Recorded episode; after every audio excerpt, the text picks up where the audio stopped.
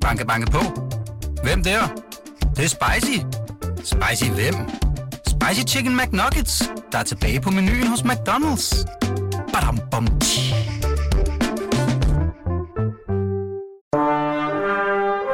du lytter til Radio fireogtyve syv. Velkommen til Poesibogen med Knud Brix. Toget. Se det der tog, siger de og peger. Det tog ligner måske nok alle andre tog. Men tag endelig ikke fejl. Ingen har nogensinde set det tog vende tilbage.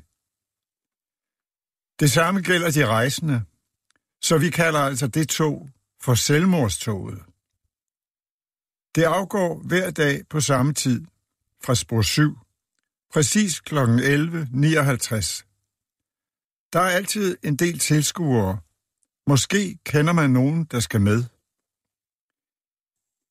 I weekenderne står toget stille og fungerer som museum. Det koster en tier at komme ind, så der er altid lange køer på perronen. Indeni ligner toget alle andre tog, bortset fra, at der er sat fotografier op af nogle af de forsvundne rejsende. Ude på landet lægger bønderne deres redskaber fra sig og letter på hatten, når toget kører forbi.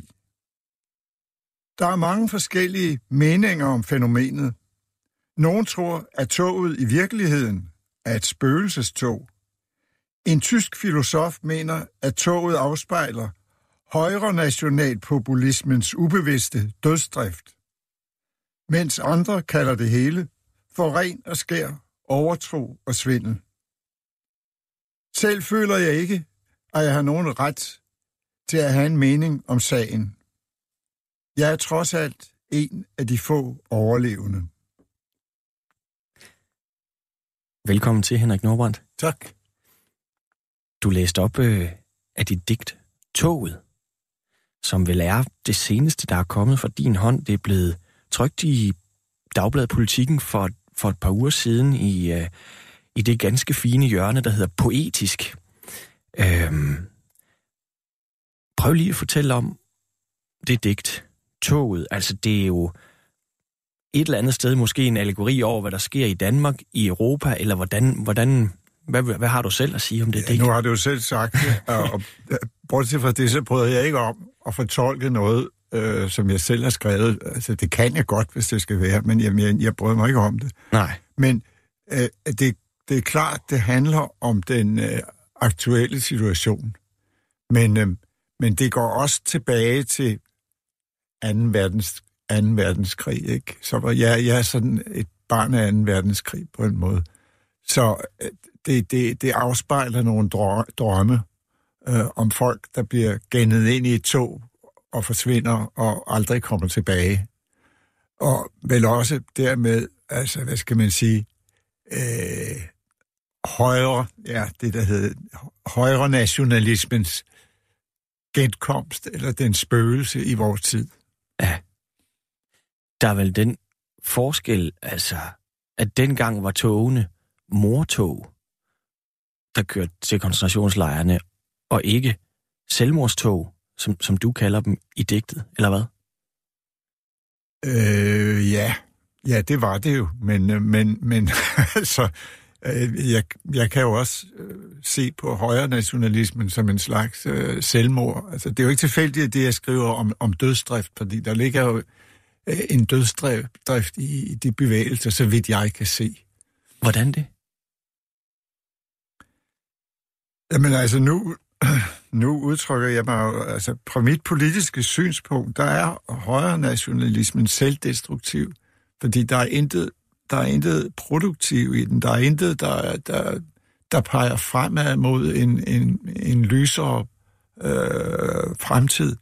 Altså, nationalismen i sig selv har jeg altid set som noget negativt, fordi den, den, den handler ikke om noget større, den handler om noget småt. Altså vores nation, det, det, det handler om små enheder, som man... Øh... Men det forstår jeg godt. Men jeg synes stadig, der er en forskel på, på det, og så er simpelthen en drift mod døden i, i højre nationalismen. Ja, men nu er det jo en tysk filosof, jeg lader sige de her ord. Ja. Så, så lad nu hans ord stå øh, for, hvad de er, ikke? Lad os gøre det. Og øh, tak, fordi du vil være med i programmet, men det her er vel øh, et meget godt eksempel på, at du jo skriver om igennem hele din produktion, din samtid, men samtidig trækker det jo tråde tilbage til mange ting. Her er det så besættelsen, som du er et barn af, eller i andre digtsamlinger er det øh, antikens Grækenland, hvor du har boet. Prøv lige at fortælle lidt om det der skisma mellem at skrive til evigheden og skrive til nutiden. Jamen, øh, det har aldrig været noget skisma for mig, fordi jeg, jeg har simpelthen skrevet det, jeg øh, havde lyst til at skrive. Det, som var aktuelt for mig, mens øh, jeg sad, befandt mig et eller andet sted. Ja. Og øh, jeg, jeg har skrevet en masse digte i Grækenland, digte, som handler om Grækenland, både det, både det nutidige Grækenland, men også, også det gamle Grækenland, øh, med, med, jeg skrev klassiske motiver og så videre. Men, øh, men der er ingen modsætning mellem de ting. Øh, hvad angår det politiske, som vi var inde på før, så har jeg aldrig opfattet mig selv som en egentlig politisk digter. Nej. Altså, øh, ja, men, men det, det er klart, det politiske kommer ind i min virkelighed. Det er der hele tiden. Derfor min, bliver mine digter også politiske. Men, men altså, en politisk digter, som jeg beundrer meget, det er jo Bertolt Brecht. Fordi han var i stand til at skrive politisk, eller faktisk kommunistisk propaganda, så det blev til stor poesi. Den evne har jeg ikke, og jeg heller aldrig ville lave kommunistisk propaganda. men, øh... men, men det er jo interessant, og når jeg talte om skisme, så tror jeg egentlig mest, det er fordi, at jeg har selv en opfattelse af nogle gange, at hvis poesien er frakoblet samtiden, øh, eller frakoblet evigheden, så er det ikke sikkert, at den rører mig. Eller, eller, eller hvis den er fuldstændig sovset ind i sin samtid, så kan det være, at den ikke holder om et stykke tid. Altså, jeg ved egentlig ikke helt, hvad jeg vil sige med det andet, end at når nogle digte virker for mig, så er det, hvis det har et skvæt af begge dele, evigheden og samtiden. Ja, men øh, sådan, sådan er det selvfølgelig også for mig, det må jeg sige, men, men altså, der, der er jo ingen, der skriver for evigheden. Altså, der er, der er digte, der holder meget længe. Men se bare på vores sprog, hvordan det forandrer sig hele tiden. Mm. Altså bare i min tid. Øh, hvis, du ser, hvis du ser bare en, fjernsy- en fjernsynsudsendelse, der er tyve år gammel, ja. så, så taler de et andet sprog, end de gør i dag. Hvilket jo selvfølgelig stiller store krav til poesien om, hvis den skal holde, ikke? Og kunne læses, ja, hvis ikke den skal nyfortolkes. Men, men øh, hvordan så i, i, i forhold til det der, når du så kigger tilbage på dine egne digte, når sproget har ændret sig. Er der... Øh... Ej, lad mig spørge dig på en anden måde. Jeg læste, jeg læste din, dit øh, eget udvalg hundrede digte, hvor du jo har øh, udvalgt nogle af de digte som, fra din produktion, som du synes øh, holder. Og jeg tror, du siger i forordet, at en digter skal være heldig, hvis han øh, har skrevet en hånd, et par håndfulde digte, som man egentlig gider at læse eller, øh, over tid. Øh, prøv at forklare om det. Jamen, altså det har jeg sagt i foråret, og jeg kan ikke sige det anderledes, at man skal være heldig, hvor, hvor mange, hvis du tager nogle, altså bare, lad os holde os inden for den danske tradition, ikke? Ja. Altså, tag, tag en, en digter som, øhm, som Sophus Claussen, hvor, ma- hvor mange af hans digte holder i dag. Det er jo, der er nogen, øh, der holder, ikke? Men, men det er ikke så mange, man husker. Nej. Eller, ja, så er der jo, så er der jo, I P Jacobsen, han skrev ganske få digte, men der, der holder de fleste til gengæld, ja. Det må jeg sige. Ja. Ja, men der, jeg holder så meget af Jacobsen, netop fordi han, han kun skrev de gode digte. Det, det, der, der er ikke så meget, der skal, skal skrælles af. Skrælles af der. Øh, Johannes V. Jensen skrev nogle fremragende digte, men hvor mange husker man i dag? Folk, en folk en sømand har sin ene gang en vidunderlig sang, og... og det der med frokostbordet, og, og på Memphis station, og så videre, resten, ja. Ja, og så husker de måske Kongens Fald, eller et eller andet, ikke? Nå, det er jo ikke det. Men det er jeg med på, det, men, men det er jo... Jeg, jeg synes bare, okay, hvad tror du så, hvad tror du så egentlig, selv du vil blive husket for? Jamen, det kan jeg jo ikke vide. Altså, det, det, det, kan, det kan jeg ikke ane noget som helst om. Så jeg har ingen fornemmelse, men altså, når jeg, altså de udvalg af mine egne digte, jeg har lavet, der har jeg udvalgt de digte, som jeg synes måske kunne holde i længere tid. Altså dem, der har holdt for mig selv, når jeg kigger på dem, ikke? Jo. Jeg lavede sådan en helt fuldstændig uvidenskabelig rundspørg blandt et par kammerater og sagde til dem, prøv at høre, jeg skal interviewe Nordbrandt, og jeg er sgu egentlig lidt nervøs over det, fordi, øh, du ved, øh, han er stor digter, og jeg havde også en fornemmelse af, at du kunne være... Øh, altså, at øh, i for, hvis man læser om din offentlige persona, så er du jo sådan en, der tit bliver beskrevet som sur, som sur. øh, lidt, lidt vrissen. Øh, men når jeg spurgte dem, så, så, så er det, der var der ikke nogen tvivl overhovedet. Året har seksten måneder. Det er ligesom blevet din evergreen. Jamen, det... hvordan, hvordan har du det selv med den? Fordi det er jo, altså, øh, den indklapser selvfølgelig dit, øh, dit øh, tungsind nogle gange, ikke? Eller sortsind, eller synet på Danmark, men at, altså, hvordan har du det egentlig med, hvis det er jo, det, men det var jo så nemt at skrive det, fordi det giver sig selv. Så det skrev sig selv, ikke? Men sådan er det i øvrigt med de fleste af de digte, som jeg selv kan lide, at de har været meget nemme at skrive. Okay. De har været logiske fra begyndelsen, ikke? Ja. Øh, og har ligesom lavet sig selv. Så ja, altså, jeg, jeg har det bedst med de digte, der opstår af sig selv. Og jeg, jeg, jeg leder heller, heller ikke efter dem. Øh, altså, de kommer af sig selv, når de kommer. Altså, jeg misunder dem, der siger, at de kan sætte sig ned ved et skrivebord og, og, og arbejde seks timer om dagen, eller bare fire, eller en, eller, eller en time, eller en halv time, ikke? Det kan jeg ikke. Du kan ikke fremtrykke. Nej, altså ordene skal opstå inde i hovedet på mig. Ja. Øh, og, og, og som regel, så digtene, de, altså, de er næsten færdige, når de kommer, ikke? Og så tager det måske virkelig ikke så lang tid at skrive det. Nej, det gør det ikke. Og det er jo også derfor, altså jeg, jeg blev hængt ud jeg, her for, for sidste år eller forrige år, jeg kan ikke huske hvornår, fordi jeg sagde, og det var jo det var sagt som en vittighed, men øh, folk skældte mig ud, ikke? Det jeg sagde, med, det jeg laver, det er ikke arbejde. Og det var sagt, det var sagt som en spøj. Men, men det var faktisk også altså, et citat. Fordi for mange år siden, der kom jeg til at skylde nogle penge i skat. Det er rigtig mange år siden. Øhm, så jeg, jeg havde den her skattegæld, og så kom kongens foged til min lejlighed, øh, hvor møblementet bestod af en bogreol med tyve bøger, eller sådan noget i den retning, og et skrivebord, og en seng, og så havde han en skrivemaskine. Det var min egen del, ikke?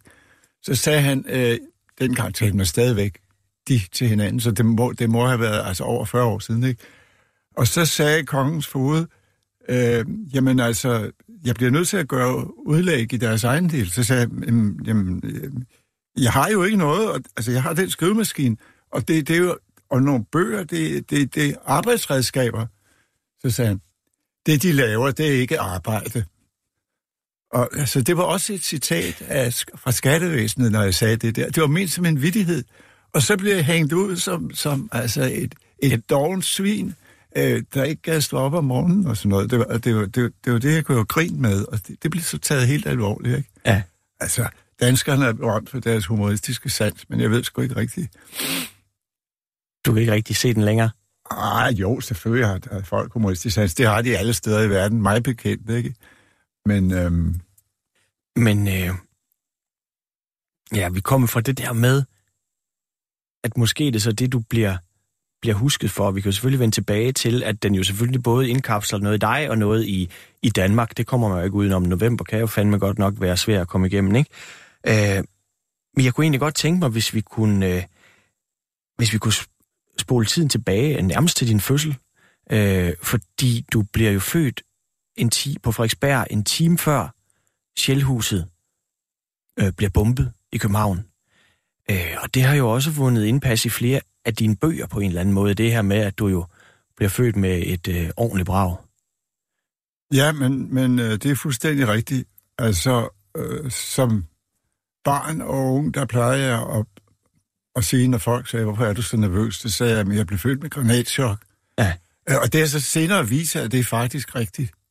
Altså, nu er der det at sige til det, at jeg har en, en hukommelse, der går meget, meget langt tilbage. Altså, jeg kan huske ting faktisk helt tilbage fra min fødsel, ikke? Ja. Og et eller andet sted har det her også ligget i min erindring. Og så er der sket nogle ting, nogle begivenheder senere, som faktisk har fået mig til at kunne huske det der, det der chok, ikke? Øh, fordi, altså jeg blev født på Frederiksberg, men øh, det var jo ikke bare Sjælhuset, der blev bombet. Det, altså, der var jo den der tragiske øh, begivenhed med den franske skole, Tandak-skolen, som blev bombet også, ikke? Hvor, hvor der var over hundrede elever, der døde. De druknede simpelthen i kælderen. De kunne ikke komme ud. Men hele, der var et helt kvarter på Frederiksberg, der blev bombet, ikke? Jo. Øhm, ja. Men kan du, altså, kan du... Jeg kan ikke huske noget fra før jeg er en otte ni år gammel. Kan du, altså... Jamen, jeg, kan hvordan... huske, og jeg kan huske detaljer fra jeg var et år, to år, tre år. Altså, jeg kan næsten...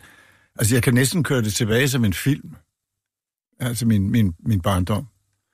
Kører den på nethinden, hvis du altså tænker tilbage?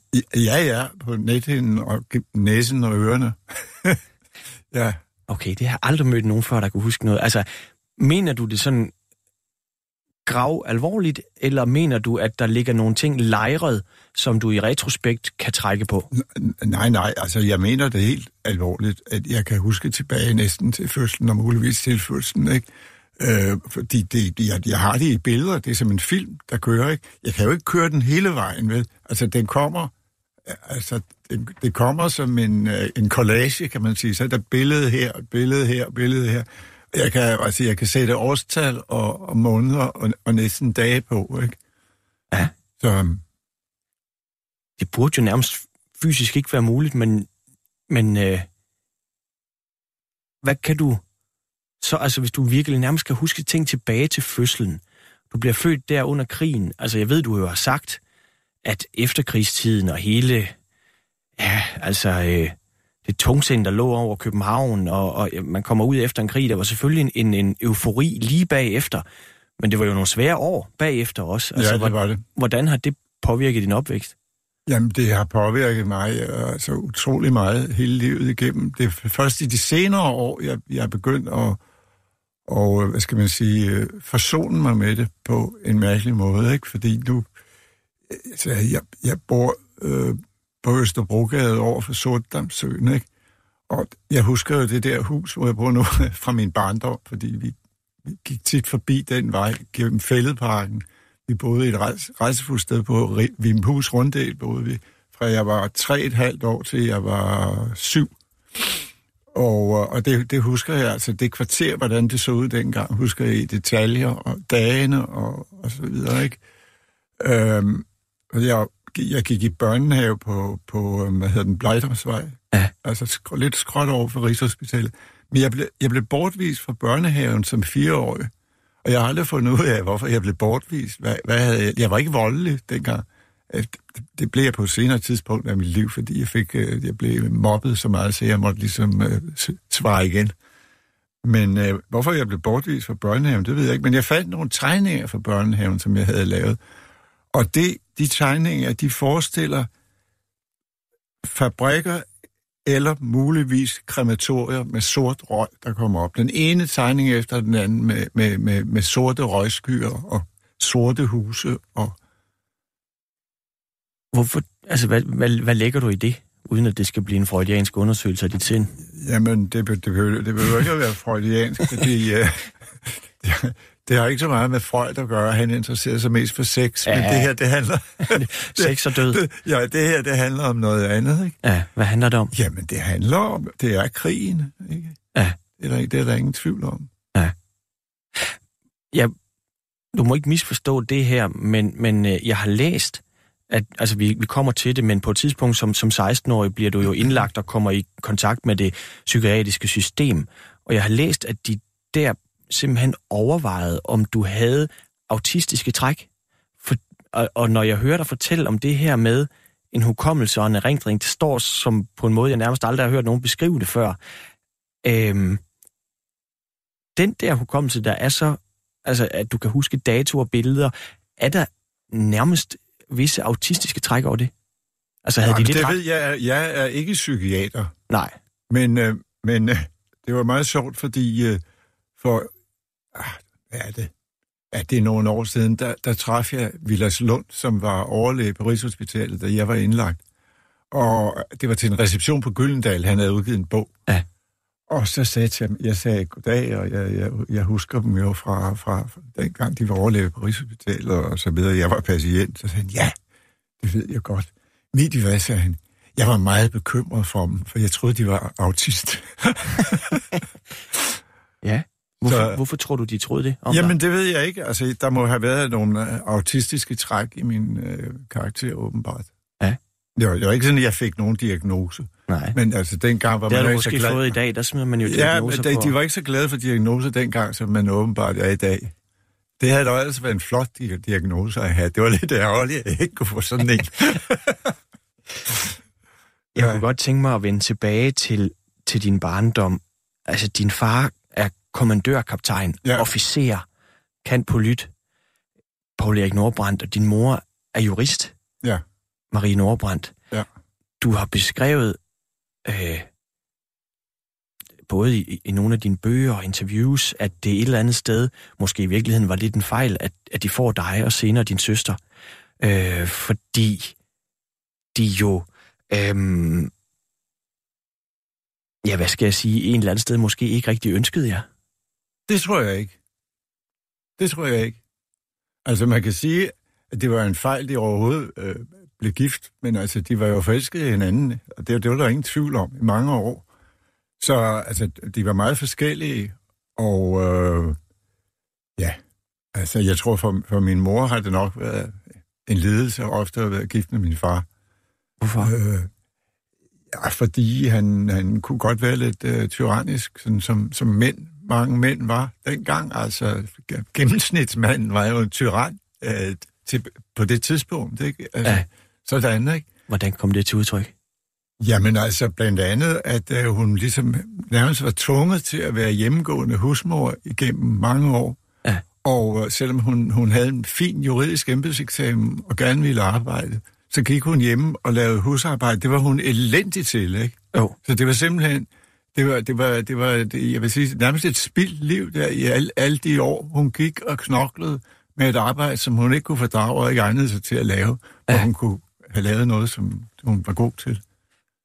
Men selvom hun går hjemme, så har jeg set, at du, øh, du simpelthen har beskrevet, øh, altså det der med, at hun ligesom skal være husmor, som at at nu kan jeg ikke engang huske øh, citatet, men du har ligesom flere gange antydet, at det var hun egentlig heller ikke specielt god til. Nej, men det var lige det, jeg har sagt, ja. At det, det var hun slet, Nå, men, slet ikke god til. Nej, men, men øh, en ting er, at man bliver tvunget til at være hjemme, så kan det godt være, at man tager det på sig og siger, okay, det skal jeg, men hun, altså, hun får jo, er det ferietabletter, det man vel i dag kalder, øh, ja, det er jo en slags... Jeg tror, hun tog sådan noget en gang imellem, og det gjorde hun, ikke? Ja, ja. ja. Og var måske heller ikke den mest nærværende mor over for jer? Øh, det, det kan jeg ikke udtale mig om. Jeg elskede jo min mor, ikke? Det gør man. Det, selvfølgelig gør jeg det, og øh, det var jo ikke sådan, så vi blev, så vi blev forsømt. Nej. Øh, dog husker jeg faktisk en episode fra min barndom, og det var jo altså, da vi boede der i noget, der hed Biskop Krags Vænge ved Vimphus runddel, hvor øh, min søster var under et år gammel, og hun havde kolik, så hun, hun lå og skreg. Og så sagde min mor, øh, ved du hvad, det her, det er jo ikke til at holde ud og høre på. Skal vi ikke gå en tur? Så, sag, så, lagde, han, så lagde hun min, min, min, min søster midt på skrivebordet. Så sagde han, vi kan da ikke, vi kan da ikke bare gå for hende, hun kan jo falde ned. Nej, nej, sagde min mor, små børn falder ikke ned fra et bord. Og så gik vi en tur, og hele vejen under turen, vi gik ind gennem Fælledparken og hen til, hvor jeg bor nu. Og hele, jeg kunne overhovedet koncentrere mig om den tur, fordi jeg tænkte bare på den lille unge, der lå øh, på skrivebordet, eller der på skrivebordet, eller spisebordet, var det vist. Og jeg kunne ikke tænke på andet, og jeg var dybt ulykkelig, og vi gik en time eller sådan noget og kom tilbage, og så lå hun heldigvis stadigvæk midt på bordet. Ja. Og din mor læser jo om pædagogiske principper, øh, har jeg læst. Ja. Øh, som jo også... Måske øh, i dag, jeg ved ikke, det er jo, der er jo mange måder at opdrage børn på, men, men det er vel sådan på en eller anden måde ret hårde principper. Det var nogle vanvittige principper. Altså, det var sådan nogle principper, som, som øh, tossede øh, psykologer og psykiater i U S A fik i sådan en moderne tid med, med fremskridt og biler og fabrikker og alt det der. Ikke? Der fik man sådan vanvittige idéer en gang imellem i øh, navnlig i U S A. Ikke? Ja. Der var også navnlig en bestemt amerikansk øh, psykolog, som havde forfattet nogle af de der bøger, der handlede om, at man skulle endelig ikke røre ved, ved sine børn. Og hvis man ville vide om, hvordan de var og opførte sig, så kunne man for eksempel spionere dem gennem et nøglehul. Og man måtte ikke have fysisk man kontakt? Man måtte ikke have eller? fysisk kontakt og tage dem op i armene og så videre. Og hvordan nogen kunne få så vanvittige idéer, det er jo svært at forestille sig i dag. Og min mor sagde mange år senere, så sagde hun, jamen altså, hvordan, hvordan i alverden kunne jeg være så dum og, og, og tro på, hvad der stod i den slags bøger, ikke? Ja. Savnede du øh, sådan, altså, hvis du, savnede du nærhed og fysisk kontakt hos dine forældre? Det, det, ved man, det ved man jo ikke. Altså, det har jeg nok gjort, men det vidste jeg jo ikke dengang, vel? Nej. Og det ved jeg heller ikke, om jeg gjorde i, i dag, men det har jeg da sikkert gjort, ikke? Fordi det er jo sådan noget, der ligger på et, et meget øh, ubevidst plan, ikke? Men det er ikke noget af de ting, du kan huske i din... I din erindring? Nej, ikke, nej. ikke på den måde, nej. nej. Jeg, jeg husker ikke. Jeg oplevede ikke, at jeg blev forsømt. Det, det gør jeg ikke. Du lytter til Poesibogen på Radio fireogtyve syv med Knud Brix. Hans gæst er digteren Henrik Nordbrandt.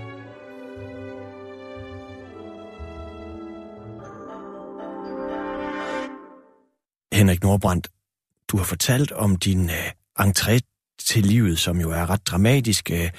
At du bliver født en time før Sjælhuset bliver bombet. Du vokser op i et hjem, øh, hvor øh, din mor og far øh, ja, måske burde være beskilt lang tid før de er. De bliver skilt, og øh, du kommer et eller andet sted hen til et skæringspunkt, hvor du er seksten år gammel og bliver indlagt. Prøv at fortælle om... Øh,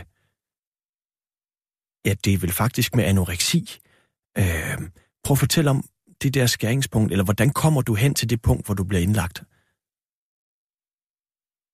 Jamen, jeg kan, jeg kan altså,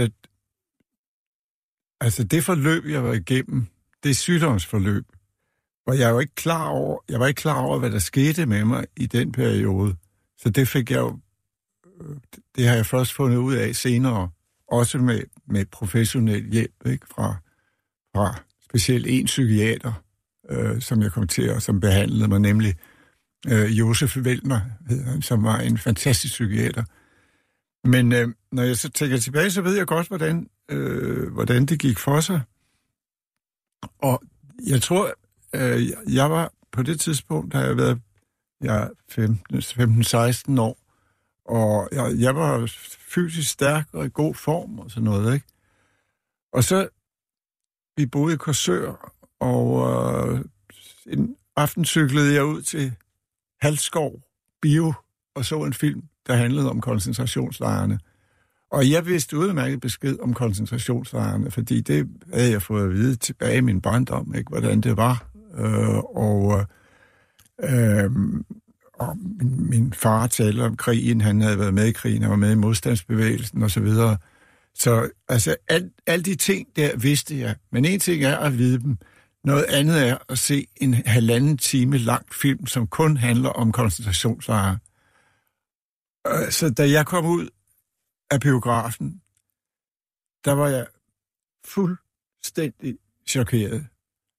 Og jeg, jeg, jeg, jeg tænkte, jeg kan ikke leve efter det her. Jeg kan, jeg kan ikke være et menneske.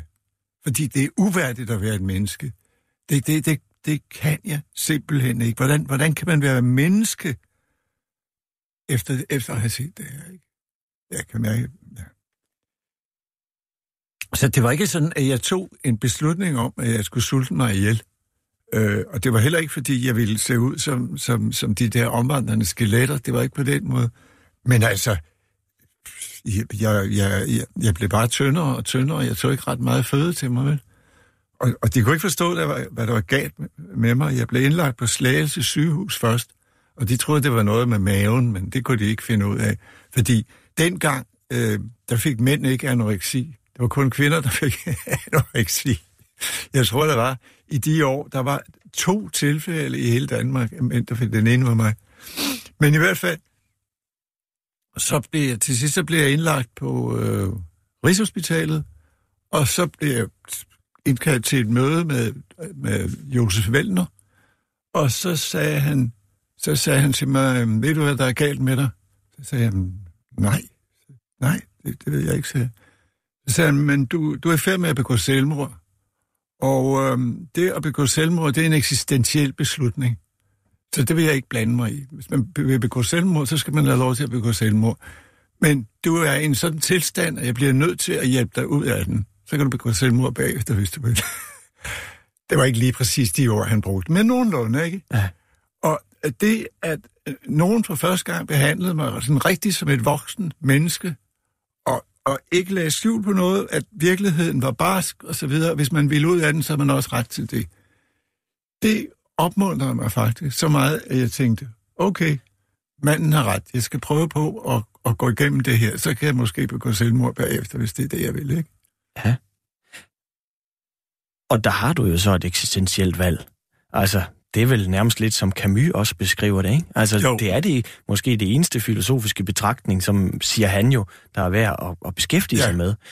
Og der vælger du så livet, da du kommer ud på den anden side ja. af anoreksien, og din psykiske, eller din angst og, og, og depression har det måske også været, hvad ved jeg. Ja, ja. Men du vælger jo livet. Kan du huske, hvorfor, hvorfor gjorde du det? Jamen altså, jo, det, det, det gjorde jeg, fordi der var der, der var der mange ting, jeg godt kunne lide ved livet. Der var mange ting, jeg altid godt kunne lide ved livet, ikke? Jo.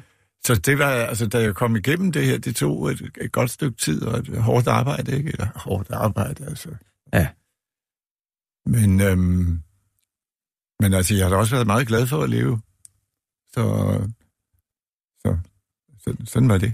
Ja. Altså, men jeg kunne se, at, at, at, at de der psykiater, eller Josef Velmer, havde ret i, at, at øh, hvis jeg overhovedet skulle tage stilling til de ting, så måtte jeg være i ordentlig fysisk form, ikke? Jo. Og derfor tage noget føde til mig, ikke? Jo. Og det gjorde jeg så.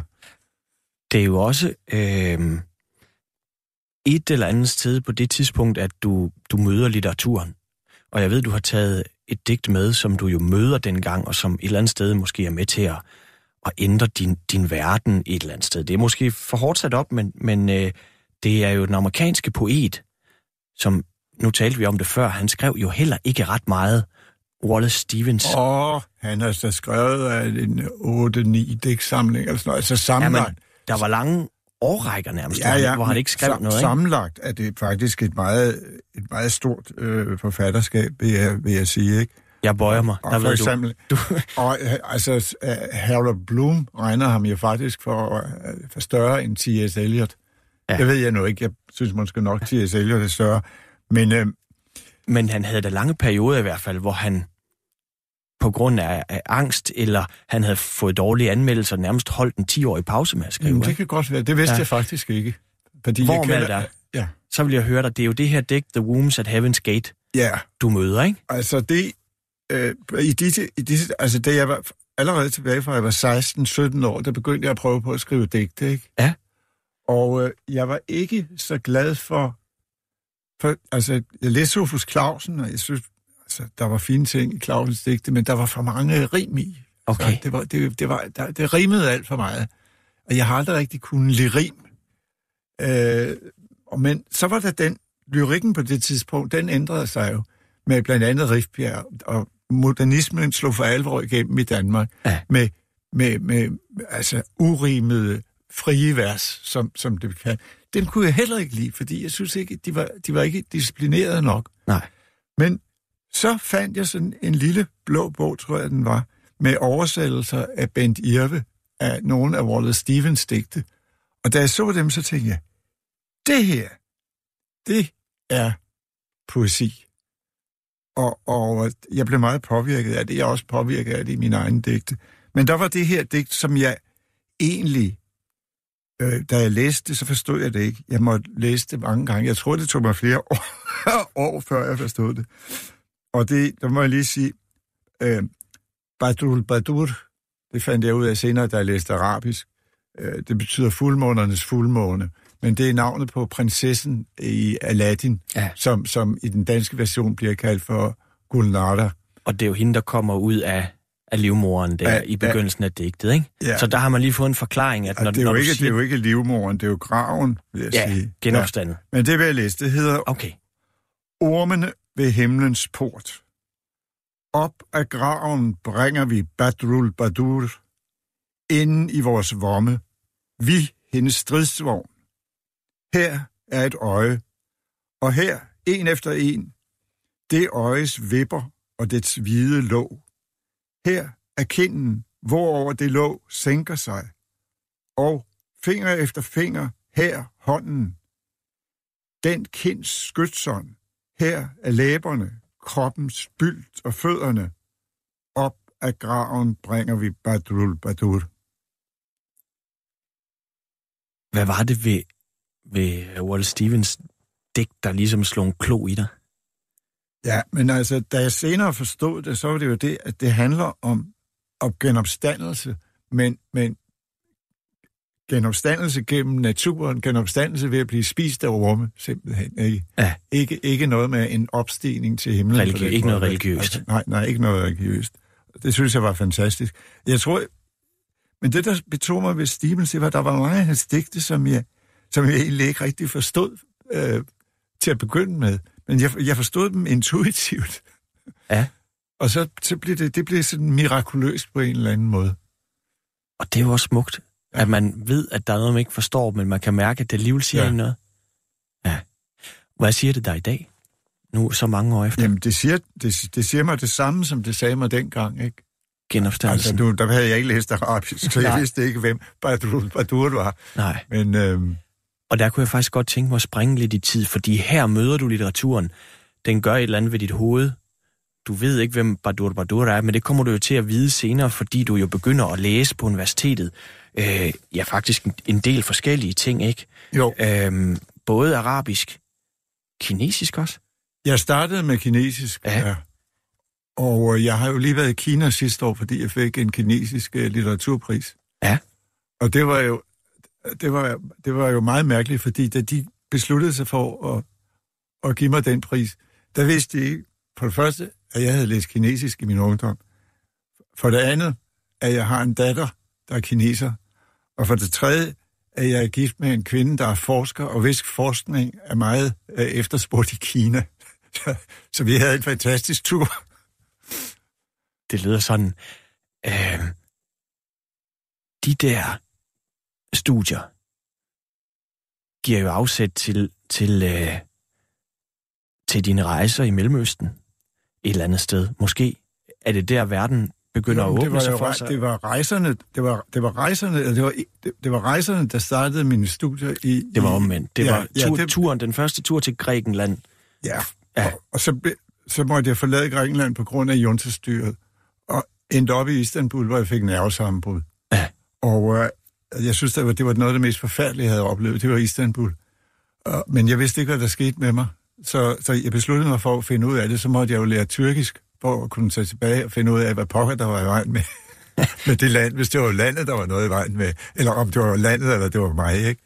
Så det brugte jeg mange år på at finde ud af. Måske var der jeg begge to, der var noget galt med.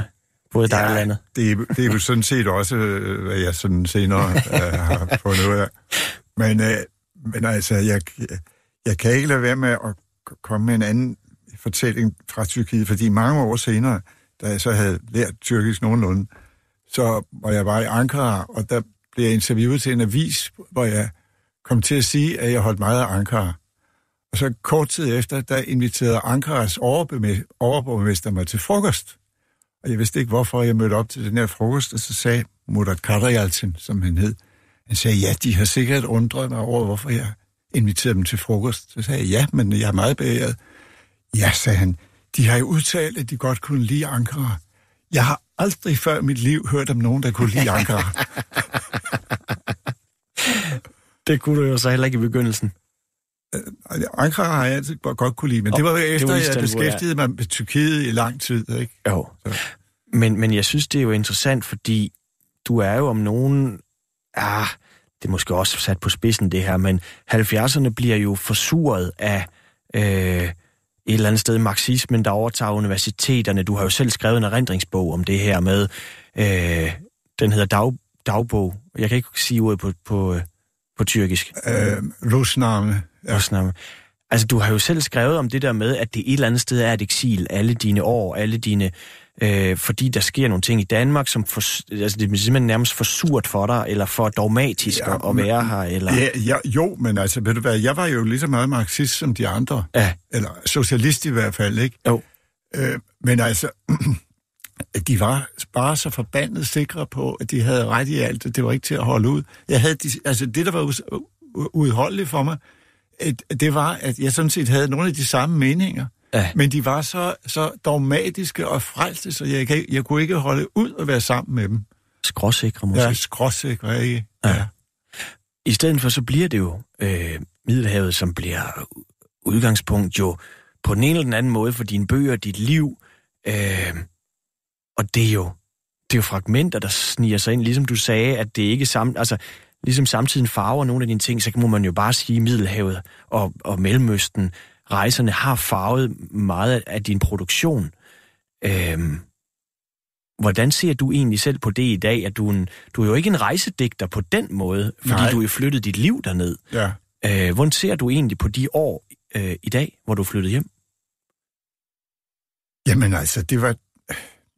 Det var, det var den periode, hvor jeg, hvor jeg boede meget i udlandet og knyttede mig meget til det. Og jeg er stadigvæk knyttet til de steder. Ja. Øh, men øh, nu øh, er jeg ikke meget for at komme i Tyrkiet længere. Ikke med det regime, de har. Det, det er simpelthen for, for deprimerende at være viden til, hvad der sker i øjeblikket.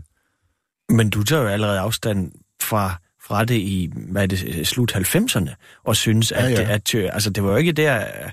At, altså, i dag er det jo et helt andet sted, men allerede der... synes du jo, at det bliver for surt med de gryende ting, som Erdogan har fortsat. Men du kan ikke rejse, du var, du har ikke lyst, at du kan ikke rejse i Tyrkiet i dag, sådan som du ser klimaet. Jo, selvfølgelig kan jeg gøre det. Øh, men men det, altså, nu har jeg ikke været der et par år, men jeg synes, det var meget deprimerende sidste gang, jeg var der. Ja. Øh, og jeg var jo, jeg har fulgt Erdogan helt tilbage fra nitten fireoghalvfems, da han stillede op til borgmesterposten i Istanbul. Og øh, der læste jeg forskellige interviews med ham, og mine tyrkiske venner, nogle af dem, sagde dengang, hvis den mand, han bliver borgmester i Istanbul, så går han hele vejen op, og det bliver enden på den tyrkiske republik. Og det ser ud til, at det er det, der er ved at ske. Du lytter til Poesibogen på Radio fireogtyve syv med Knud Brix. Hans gæst er digteren Henrik Nordbrandt.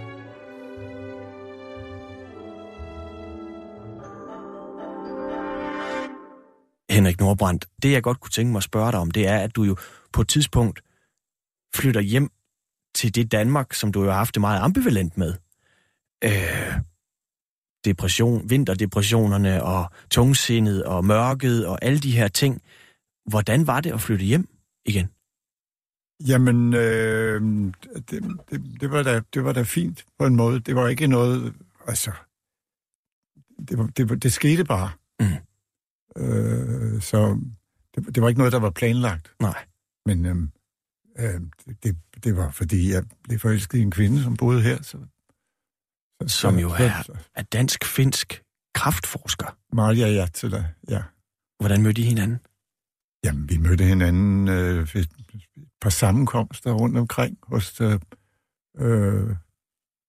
hos øh, forskellige folk, der kom fra forskellige lande og, og mødtes øh, her. Altså folk, der var sådan, ja, immigranter faktisk. Ja. Og det er jo så hende, der et eller andet sted øh, gør også, at du, at du flytter hjem til det Danmark, som du har haft det øh, dobbelt, øh, dobbelt, dobbelt med, ikke? Og... Øh, det er jo sådan set også hende, der gør, at dit princip, som du havde om, at du på ingen måde vil have børn, ja.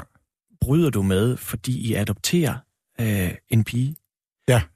Prøv at, prøv at hun adopterede, hun var ene adoptant, fordi jeg var for gammel. Ja. Men øh, så har jeg, nu er jeg, nu er jeg også blevet, nu har jeg også adopteret nogle mange år efter. Prøv at fortælle om dit princip med, at, at du ikke vil, vil have børn. Nå, men altså, jeg synes bare, at der har været børn nok i verden. Og jeg har altid, jeg har, jeg har altid holdt meget af børn, ikke? Så jeg synes, at jeg havde egentlig nok i de andres børn, ikke? Ja. Så, Og desuden så var jeg også bange for ikke at kunne leve op til ansvaret, fordi da jeg var, da jeg var, da jeg var yngre, der var jeg nok øh, meget mere sådan selvoptaget, end, end jeg er nu, og, og ville hele tiden have fred til at skrive, og følte mig forstyrret, altså...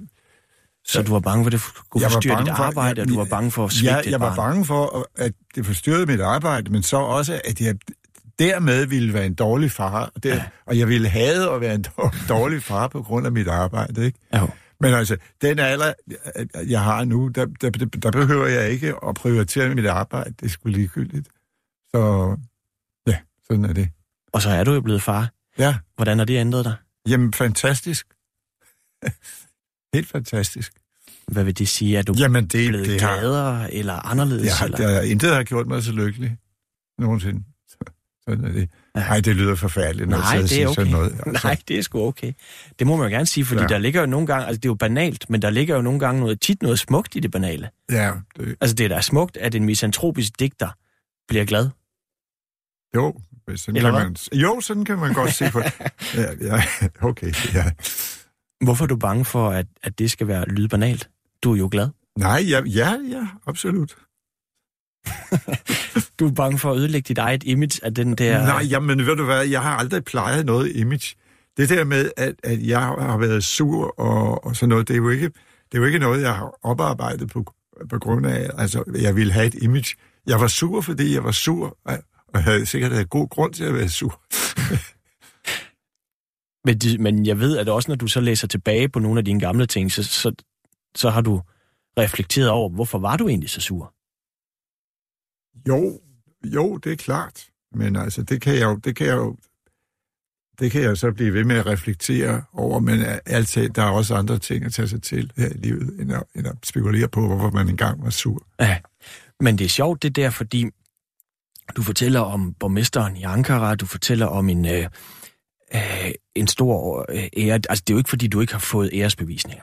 Nej, nej. Øh, det har du. Du er medlem ja, af det Danske Akademi, du har fået det, den store pris, du har fået de gyldne laug, du har nærmest fået alt, hvad man kan få. Og samtidig siger du, at alt det der, eller det er i hvert fald læst, du siger, at alle de der ting, du læser ikke afhandlinger om dig selv, du læser ikke an, eller måske anmeldelser, men du læser ikke ting, der bliver skrevet om dig, eller de her ting, fordi du et eller andet sted måske er bange for at og for storhedsvandet? Nej, det, det er ikke det, men jeg føler mig pinligt berørt, ikke? Altså, jeg føler mig også engang med, at jeg er blevet overforkælet med priser og, og alt sådan noget, og så tænker jeg, jamen det der, det der, det er, så får jeg mindreværdskomplekser, ikke? Ja. Så det er nok, det er nok, det er nok, det er nok mere, mere angsten for at få mindreværdskomplekser, der afholder mig fra det. Og det er ikke bare sådan en falsk beskedenhed? Nej, nej, nej. nej. Det, det er det ikke. Men, ja, men, øh, eller er det Det kan vel også være, fordi hvis man begynder at gå for meget op i det der, så bliver man en dårligere digter. Jamen, det ved jeg ikke, men altså, jeg, jeg, jeg, jeg vil ikke gå for meget op i den slags ting. Det har jeg, det har jeg ikke lyst til, og jeg ved, at... Øh, altså, jeg har samtidig fornærmet nogen, ved, der har skrevet om mig ved at sige, at jeg ikke læste. Ja. Altså, der, og det, har, det var jeg så også ked af. At de blev... Fordi jeg, jeg har set... Jeg ja, har, har de brugt tid på det? Nej, jeg har... Altså, altså sat umådeligt stor pris på, at nogen har siddet, blandt andet Thomas Bredstorff, at sidde og skrive en bog om mig, det er da fantastisk, ikke? Og så opfører jeg mig som et utaknemmeligt svin, ikke? Men det, det var ikke ment på den måde, fordi jeg var meget taknemmelig. Men jeg kunne bare ikke sidde og, og læse om mig selv. Det. Hvordan, hvordan har du det så med, øh, at når din digte ligesom bliver, hvad ved jeg, kanoniseret, hvor det er litteraturen, det handler om, ikke om din person? Er det nemmere? Jamen, ja, det er klart, det er nemmere. Ja, ja. Jeg ved ikke, om de er kanoniseret, men Ej, altså... Men så bliver... Ja, ja. Jo, jo, men ja. Det er da klart, men altså, jeg sætter pris på alle de her ting, ikke? Jeg kan godt lide at få gode anmeldelser, jeg kan godt lide at få... Altså, alt det her, men, men, men, men, men et eller andet sted vil jeg også bare være mig selv. Ja. ja. Og, og jeg har lagt mærke til, at vi har egentlig... Vi har jo også talt om det på forhånd, hvor jeg, hvor jeg snakkede med dig, og fordi vi plejer at have en... Øh, plejer, altså så mange udsendelser har vi heller ikke lavet, det lyder forkert. Men vi har jo tit sluttet med, at folk læser op af deres debut. Og jeg ved, at øh, når man sidder med egne digte i udvalg, for eksempel, eller øh, hundrede digte, som du også jo selv har udvalgt, så er der jo faktisk ikke rigtig noget med fra, fra debuten digte. Øh, hvordan har du det med din debut i dag? Jamen, altså... jeg, jeg, jeg var jo meget heldig, da jeg debuterede, hvis vi kan tage det i den her, fordi jeg, jeg sendte min, min digte til... Øh, til Vindrosen, som var det fineste litterærtidsskrift i Danmark. Jeg sendte faktisk også til et svensk tidsskrift, der hed Oder Bild. Og der blev de også antaget, men det var de samme digte. så, så, så, så, så ville de jo ikke have, at de kom i Sverige på samme tidspunkt. Men det var så min debut, og så kom min debutbog. Men i dag synes jeg jo, at digtene i min debutbog er meget umodne. Så jeg har, jeg har ikke taget nogen af dem med i, i mine udvalg. Det kunne jeg jo godt have gjort, fordi jeg tror nok, at der måske er et par stykker, som, som kunne holde. Hvor i ser du det umodent? Eller hvordan, når du sidder og læser dine gamle digte, hvordan tænker du så, ej, det er umodent? Jo, fordi altså hele, hele min måde at skrive på, den, på det tidspunkt, den var så famlende, synes jeg. Og, øh, og var også sådan en, en efterligning af andre digteres øh, stilarter og sådan noget. Jeg har slet ikke fundet min egen... Jo, der, der var... Jeg havde nok min egen tone, men der var for meget øh, pastiche i det, synes jeg. Ja. Øh, så. Jeg ved, du har, der er et digt, som du har skrevet en toer på på et tidspunkt, Moseoffer. Ja, det er øh, rigtigt. Der har du skrevet en toer, men jeg ved, at du egentlig stadigvæk, og du har jo også... Mange af de her digte har du egentlig lært udenad, så du kan recitere dem også. Ja. Øh, hvilket jo er en fordel, når man har problemer med synet, som ja. Jeg har. Øh, hvad, altså, øh, hvorfor skrev du egentlig en toer til det digt? Altså, Moseoffer er i, i debuten, og så Moseoffer to kommer jo langt, langt, langt, langt senere. Ja, men det var jo ikke... De to digt har ikke noget med hinanden at gøre. Nej. Andet end der, der indgår en, mo, en mose i dem, men, men, men Moseoffer nummer to er også en, en tilbagevenden til, til min barndoms øh, landskaber. Øh, Og, og når jeg tænker på min barndomslandskab, så er det, det er jo så meget København, men så var det mere tilbragt vores sommer i, i, på, på Falster. Falster. Og, og der er jeg jo også vendt tilbage nu til, til, til det, hvad skal man sige, det sydlige udkants Danmark, som der er nogen, der kalder det. Jeg hader det ord, men altså for at bruge det sådan, øh, hvor husene står og forfalder og, og, og sådan noget. Det er det, det, det handler om. Ja, og... Øh... Der er så ikke en direkte sammenhæng nødvendigvis andet end i titlen. Øh, men det her, hvorfor synes du stadig, at Moseoffer holder? Det ved jeg heller ikke, om det gør. Nej, men det handler om en mose på Nordfalster i øvrigt. Og så vil jeg, øh, inden du læser det op, Nordbrandt, øh, altså en time går hurtigt. Jeg vil sådan set bare sige mange tak, fordi du øh, kom forbi Poesibogen. Og nu vil du øh, læse op fra debuten fra nitten tres, digte. Nej, Nej, undskyld, seksogtres. seksogtres, ja. Det er mig, der, ja, ja. der vrøvler. Ja. seksogtres, digte, ja. øh, tres, det er Ørnsbo, der debuterer der. Det er jo rigtigt, ja. Øhm, seksogtres, og du vil læse op af Moseoffer. Ja. Tusind tak, fordi du kom. Ja, øh, ja, ja. Jeg siger også tak. Det her har jeg ikke læst, lært udenad. Nej. Og det er mange år siden, jeg sidst har læst op, så det kan godt være, at det bliver lidt dårlig oplæsning. Moseoffer. Den grumme solduk mellem lyngplanter, røde nedfaldsstjerne på den sorte jord, tusindbenets svigende død, hugormen er barmhjertig, musens korte skrig inden opløsningen, snogen riger en sølvtråd over tørveskæret, hvor frøen forsvandt, ringe, uden genskær solnedgangen, mørket brænder birkene hvide. Jorden gynger under vores fødder. Min barndom, et moseoffer. Synkende, femten år.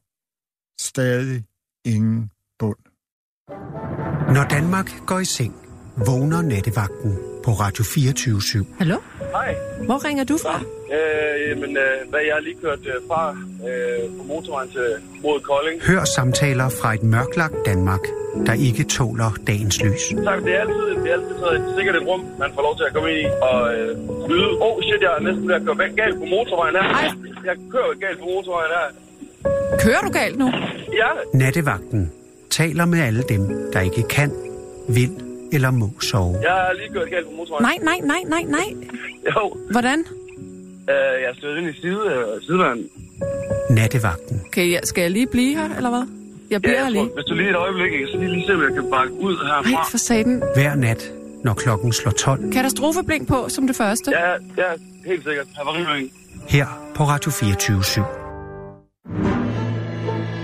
Du lytter til Radio fireogtyve syv.